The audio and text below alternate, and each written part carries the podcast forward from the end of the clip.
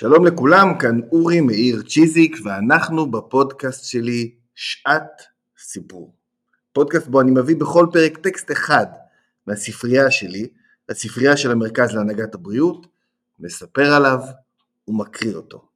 היום אנחנו בפרק 35 שבו נקריא מהספר עזרה הדדית של פיוטר קרופוטקין.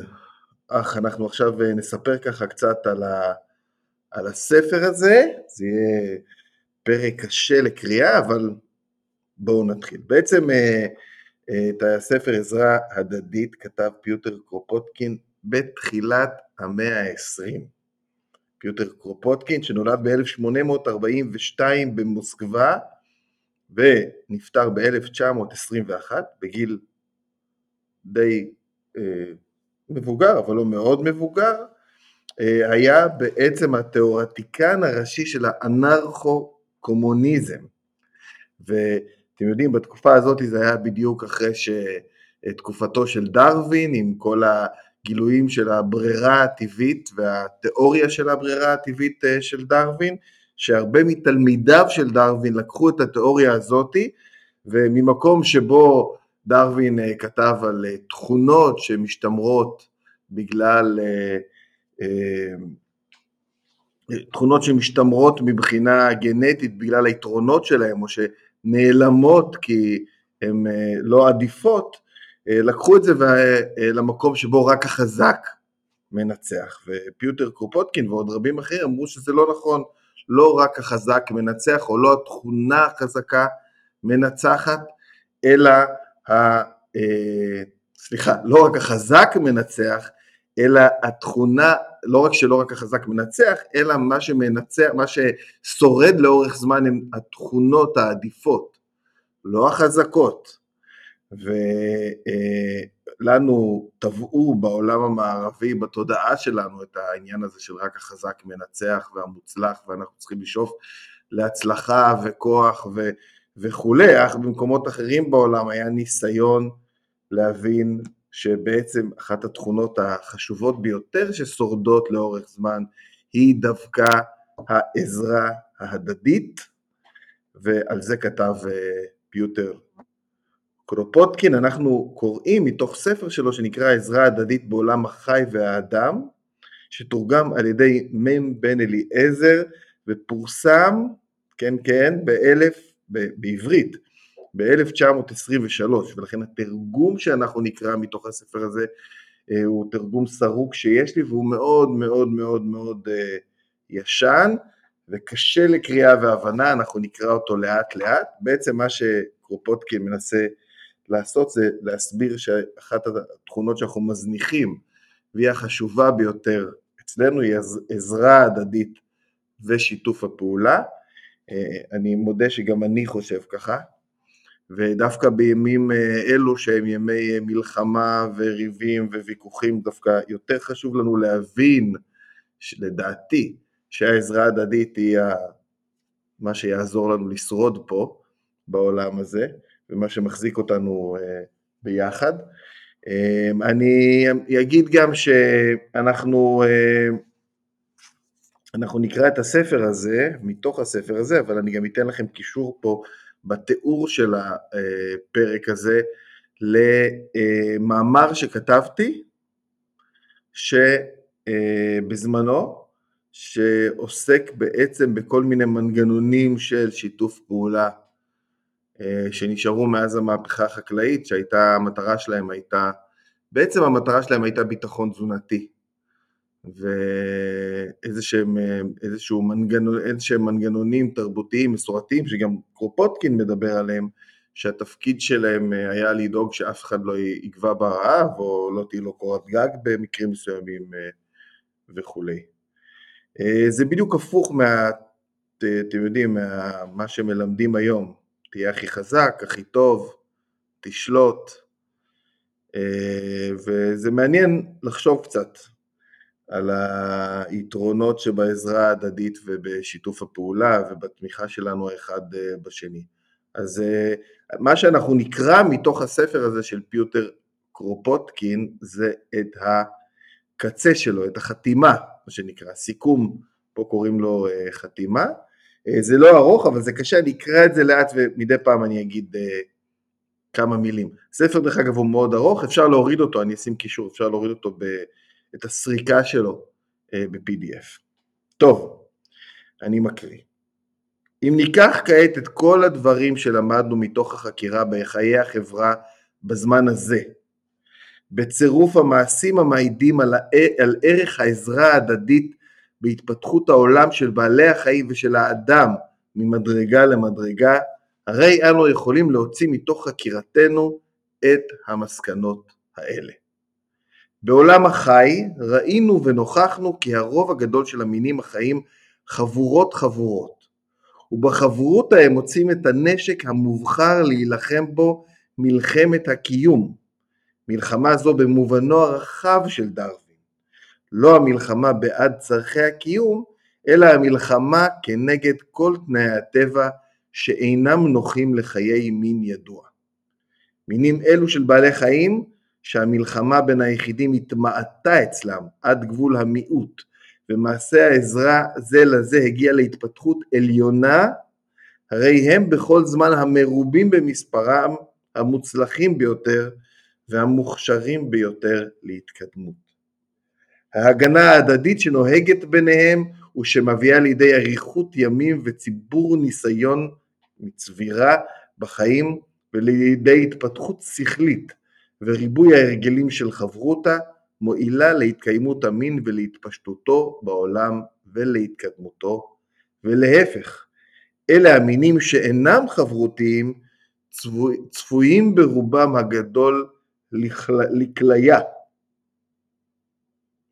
כשעברנו אחר כך לעולם האדם, מצאנו שהיה חי בקרב בית, האדם היה חי בקרב בתי אבות ושבטים עוד בשחר התקופה האבנית, תקופת האבן. ראינו שורה רחבה של מוסדות ציבוריים והרגלים שהתפתחו בתחומו של בית אב עוד בזמן שעמד האדם הפרא על המדרגה הנמוכה של התפתחותו. ועוד מצאנו כי המנהגים הקדמונים וההרגלים של בתי האבות נתנו לבני האדם את גרעיני כל אלה המוסדות ששימשו אחרי כן מניעים עיקריים להתפתחות והתקדמות. מסדר בתי האבות של הפראים, מסדר, סליחה, בתי האבות של הפראים, צמחה ועלתה הקהילה הכפרית של הברברים ושורה גדולה ורחבה של מנהגים, הרגלים ומוסדות חברותיים שחלק מהם נשאר עד היום הזה. נבראה בכוח העיקרון כי האדמה היא קניין הכלל והכל מחויבים להגן עליה. ובכוח הדינים והמשפטים של אספת הקהל בכפר ושל אגודות הכפרים שהיו מתייחסים אל שבט אחד אב, שבט אחד אב לכולם, ובזמן שצרכים חדשים עוררו את בני האדם לפסוע עוד פסיעה בדרך התפתחותם, עמדו ובראו שלטון עם על ערי, של ערים חופשיות, שהיו אגודות כפולות של קרקעות, קהילות כפריות ושל גילדות, שצמחו ועלו מתוך העסק המשותף באומנות או במלאכה אחת, או לשם הגנה הדדית וסיוע הדדי. בעצם הוא מתאר פה את כל ה... אה, אה, הוא התחיל מהאדמה והקניין בכפרים שהיו של כולם, והחוק הכפרי שמאחד את כולם היה שולט בהם, אה, ואז זה היה הפך לעיר או אזור שלם, ואז אגודות וגילדות וכולי. הוא מתאר את, הפר... את כמובן דברים שהוא תיאר בספר, אני ממשיך. לבסוף הנה בשני הפרקים האחרונים אספנו עובדות מוכיחות כי אף על פי שהמדינות שנבראו בתבנית קיסריות, רומא, קיסריות רומא אולי, השמידו בזרוע את כל המוסדות של ימי הביניים לסיוע הדדי, הרי צורה חדשה זו של התרבות לא יכלה להתקיים לאורך ימים, אלא אם כן ויתרה בפני הצורך החזק של בני האדם להתאחד לשם סיוע הדדי. אני חושב שהכוונה היא פה לא לוויתרה, אמ, בעצם מה שהוא אומר זה שהקיסריות שקמו על בסיס הסיוע ההדדי, הרסו את הסיוע ההדדי ואז נפלו. המדינה שסמכה עצמה על ציבורים של יחידים, שהקשר רופף ביניהם, ונטלה על עצמה, על עצמה את התפקיד לשמש להם יסוד מאחד, לא מילאה את תכליתה. סוף סוף באו השאיפות של בני אדם לסייע זה לזה, וביטלו את חוקי הברזל של המדינה. הם חזרו והתגלו והתבצרו בתוך חברות ואגודות שונות בלי שיעור, שמתאמצות כעת להקיף את כל מראות החיים, לכבוש את הדברים הדרושים לחיי אדם, למלאות כל מחסוריו. זאת אומרת, אחרי שהאימפריות האלה נפלו, כי לא הצליחו, כי ביטלו את העזרה ההדדית והאגודות השיתופיות, כשהם התפרקו חזרו בעצם האגודות השיתופיות המקומיות. קרוב להאמין, הוא כותב, כי יבואו להעיר על דברינו, כי אף על פי שהעזרה ההדדית הרי היא אחד מן הגורמים של ההתפתחות, אין היא בכל זאת אלא אחת מן הצורות של יחס האדם לחברו. כי בצד הזרם הזה, אף כי כבירו אנו מוצאים ומצאו בכל זמן זרם אחר. שאיפת היחיד לקבוע את עצמיותו לא רק לעלות מעלה, הוא או מפלגתו בעולם הכלכלי, הפוליטי, הרוחני, אלא לעשות רב מזה, אם גם לא נראה לעין. זאת אומרת, לצד העזרה ההדדית תמיד תמיד הייתה את השאיפה העצמית. לנתק את המוסרות ששאפו תמיד להתגבשות, להתאבנות, ושהמשפחה, הקהילה הכפרית, העיר, המדינה, הטילה על היחיד. במילים אחרות, הוא אומר, בחברה האנושית אנו מוצאים אה, שקביעת עצמיותו של היחיד שיש לראותה, את קביעת עצמיותו של היחיד, שיש לראותה כיסוד של התקדמות. זאת אומרת, הוא מכיר גם בכך שיש את הצד הזה שבו היחיד רוצה למצות את עצמו, אוקיי? שיש שני, שני זרמים בערך. נמשיך. בריא הדבר כי כל סקירה של התרבות תהא פגומה אם לא נשים עין על שני הזרעימים האלה יחד. אך אם זהו הדבר, כי קביעות עצמיותו של היחיד או של קבוצות יחידים, מלחמתם על יתרונם וכל הסכסוכים שיצאו מזה, את כל הדברים האלה חקרו ותיארו ופארו מימים קדמוניים. ואומנם כן, עד היום הזה, רק על הזרם האחד הזה שמו עינם המשוררים, ההיסטוריונים, כותבי הקורות, קורות הימים והסוציולוגים. ההיסטוריה כמו שכתבו עד היום הרי היא קלה כמעט תיאור אלה הדרכים והתחבולות שבהם קבעו וקיימו את שלטונם אנשי הכהונה, אנשי הצבא, המושלים היחידים ובזמן מאוחר המעמדות העשירים. המלחמה שבין הכוחות האלה הרי היא על צד האמת תוכנה של ההיסטוריה ולפיכך יש לנו רשות לחשוב כי ערכו של הגורם האינדיבידואלי בהיסטוריה של האנושיות ידוע למדי, אף כי גם במקצוע זה עדיין נשאר מקום לחקור בדרך שהזכרנו, ואולם הגורם של עזרה הדדית נשכח מלב עד היום. סופרי זמננו ושל הדורות הקודמים כפרו במציאותו או שלגלגו עליו, ולפיכך היה צורך בדבר קודם כל לקבוע את דבר התפקיד הגדול שמילא הגורם הזה גם בהתפתחותו של העולם החי וגם של חברת האדם.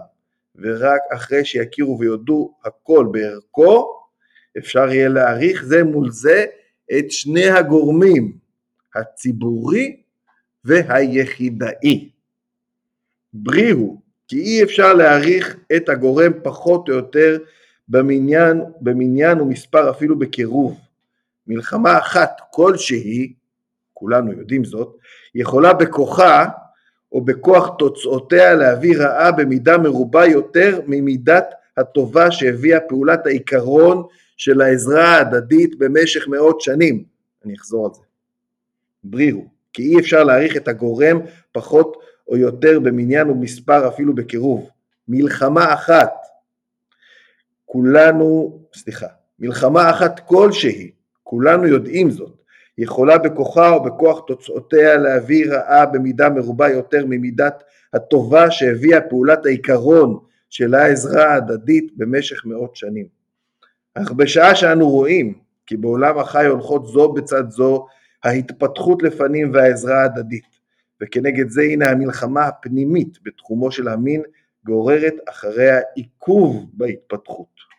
בשעה שאנו מוצאים כי בחברת האדם גם ההצלחה במלחמה תלויה בהתפתחות העזרה ההדדית אצל כל אחד משני הצדדים המתאבקים זה עם זה, עם שני עמים, שני שבטים, שני ערים או רק שתי מפלגות, במהלך ההתפתחות, התפתחות המלחמה עצמה, עד כמה שיש בידה לסייע בדרך זו, משתעבדת לתכלית ההתקדמות, משתעבדת לתכלית ההתקדמות של העזרה ההדדית בתחומים של העיר, שבט, אחרי שראינו כל אלה יש לנו מושג על אודות השפעתו המכריעה של הגורם הזה. העזרה ההדדית בתור יסוד של התקדמות, אך גם זה ראינו, כי מעשה העזרה ההדדית, אה סליחה, היה צריך לקרוא את זה אחרת. אחרי שראינו את כל אלה יש לנו מושג על אודות השפעתו המכריע של. השפעתו המכריעה של הגורם הזה, העזרה ההדדית, בתור יסוד של התקדמות. אך גם ראינו כי מעשה העזרה ההדדית בדרך ההתפתחות ברא את התנאים עצמם של חיי הציבור, שעל ידם יכול היה האדם לפתח את האומנות והאמנות, את המדע ואת התבונה, ועוד ראינו כי אותן התקופות שהמוסד, מהמוס, שהמוסדות לשם עזרה הדדית הגיעו בהן למרום התפתחותם, היו תקופות של התקדמות מרובה במקצוע האמנות, התעשייה והמדע. ואומנם החקירה בחיים הפנימיים של הערים בימי הביניים ושל ערי יוון העתיקה מעלה עובדה זו כי חיבור העזרה ההדדית כמו שהייתה נוהגת בתחומי הגילדה עם הקהילה או המשפחה היוונית אה, יש פה בסוגריים ועם זאת זה ניתנה יכולת ליחיד ולקבוצה להתחיל בעבודה מתוך שהיו נוהגים להתאגד לאגודות נתן, ואז סגור סוגריים, נתן לבני האדם את שתי התקופות הגדולות בהיסטוריה, תקופת ערי יוון העתיקה ותקופת הערים של ימי הביניים. אולם חורבן המוסדות של העזרה ההדדית, שבה במשך התקופות המדיניות אחרי כן, כן, מתאים בשני המקומות עם זמן של ירידה מהירה. אוקיי? אה, פה הוא נכנס, אני קצת אה, מדלג על זה, להמצאות הגדולות, הוא מדבר על כך שההמצאות הגדולות בעצם למרות שבאו בתקופה של מלחמות אה, והתקדמות אישית, היו, באו על בסיס השלב שבו אה, בימי הביניים היה התפתחות של עזרה הדדית. אני מדלג על הפסקה הזאת היא מאוד מורכבת ולא נוגעת לנו, ובכן מי שאומר כי ההתקדמות בעולם התעשייה במאה הי"ט, במאה ה-19, באה בעקבות המלחמה של כל אחד כנגד הכל, הרי זה דומה למי שאינו יודע את הסיבות המביאות את הגשם וחושב כי הוא ירד מחמת הקורבן שהביא האדם לאלילו. להתקדמות בעולם התעשייה, כמו לכל כיבוש אחר בקרב הטבע, הרי העזרה ההדדית והחירבור בין בני האדם מועילים יותר מן המלחמה ההדדית. ואולם הערך הרב של העזרה ההדדית מתברר בייחוד במקצוע של האתיקה או של תורת המוסר. בריא לכל כי ביסודם של כל המושגים המוסריים מונחה העזרה ההדדית. אך תהא מה שתהא דעתנו על אודות צור מחצבתו של הרגש או של האינסטינקט לעזרה הדדית, אם נייחס אותו לסיבות ביולוגיות או לסיבות שלמעלה מן הטבע, אנחנו צריכים להכיר כי את מציאותו אפשר לראות עוד במדרגות התחתונות בעולם החי. ומאותן מדרגות ואילך אנחנו יכולים לחקור את התפתחותו שאינה פוסקת בכל הסוגים, בכל הסוגים של עולם החי ובכל המדרגות של התפתחות האדם עד היום הזה, על אף כל המכשולים הרבים שעמדו לו לשטן. גם הדתות החדשות שיוצאות לעולם מזמן לזמן, תמיד בתקופות אלו, כשהעיקרון של העזרה ההדדית פוחת והולך בימי ממשלת הכהנים או מושלים או עריצים במזרח או בזמן ירידתה של מלכות רומא, גם הדתות החדשות באו תמיד לאשר את היסוד הזה. את החסידים הראשונים מצאו הדתות החדשות בין הענבים השפלים המדוכאים שבחברה, ששם היה העיקרון של העזרה ההדדית ליסוד מוכרח בחיי יום יום. והצורות החדשות של ההתאחדות שהונהגו בקרב הקהילות העתיקות של הבודהיסטים והנוצרים והקהילות של האחים המורבים ו- וכולי, הרי היו כעין שיבה אל המנהגים המובחרים של עזרה הדדית שהיו נוהגים בתקופה העתיקה של בתי האבות.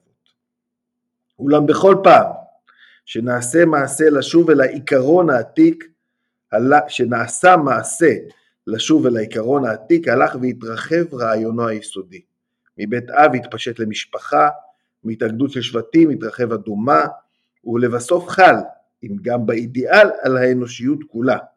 עם זה לבש הרעיון מעט מעט צורה נעלה יותר בתורת אה, הנצרות הקדומה, בספריהם של כמה ממורי דת האסלאם, בתנועות הראשונות של תקופת הרפורמציה, ובייחוד בתנועות המוסריות והפילוסופיות של המאה הי"ח ושל זמננו, הולך ובטל יותר ויותר הרעיון של הנקמה או של הגמול, טובה תחת טובה ורעה תחת רעה.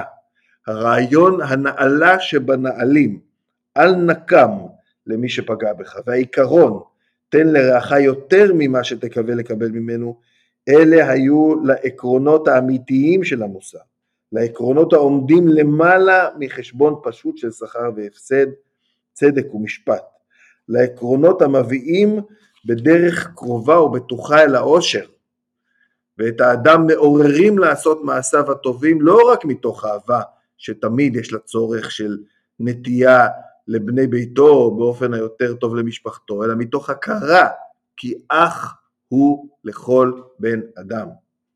במעשי העזרה ההדדית, שאנו יכולים לחקרה מקדמוניות התרבות ועד היום, אנו מוצאים איפה את מוצאם הנכון והוודאי של הרעיונות המוסרי, המוסריים, ואנו יכולים לקבוע ולומר כי בהתקדמותו המוסרית של האדם מילאה את התפקיד העיקרי, לא המלחמה ההדדית, כי אם העזרה ההדדית, ובהתפשטותו של, העיקר, של עקרון העזרה ההדדית בכל מקום, אנו רואים גם בימינו את הערובה הנאמנה להתפתחותו והשתלמותו, זה מלשון שלם, של מין האדם.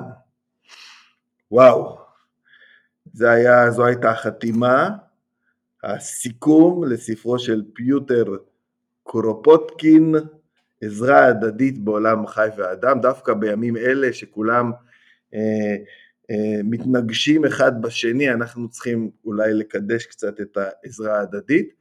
אה, כמו שאמרתי, אני אשים בתיאור של הפודקאסט של הפרק הזה גם את הקישור ל-PDF של הספר עצמו, וגם אני אשים קישור למאמר שלי שעוסק במנגנונים של שיתוף פעולה ועזרה הדדית, זה בעצם, גם אני מאמין, הבסיס של הקיום שלנו, אז יאללה, לכו להתחבר אחד לשני, לעזור, לשתף פעולה.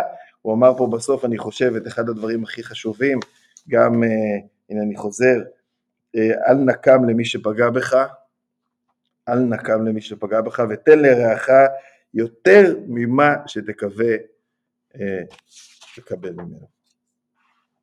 זהו, סיימנו, פרק 36. מזמין אתכם לעקוב אחרי הפודקאסט וגם לעקוב אחריי ואחרי הפעילות שלי ושל המרכז להנהגת הבריאות, גם ברשתות החברתיות וגם באתרים שלנו. אני אורי מאיר צ'יזיק, ואנחנו ניפגש בפרק Haba.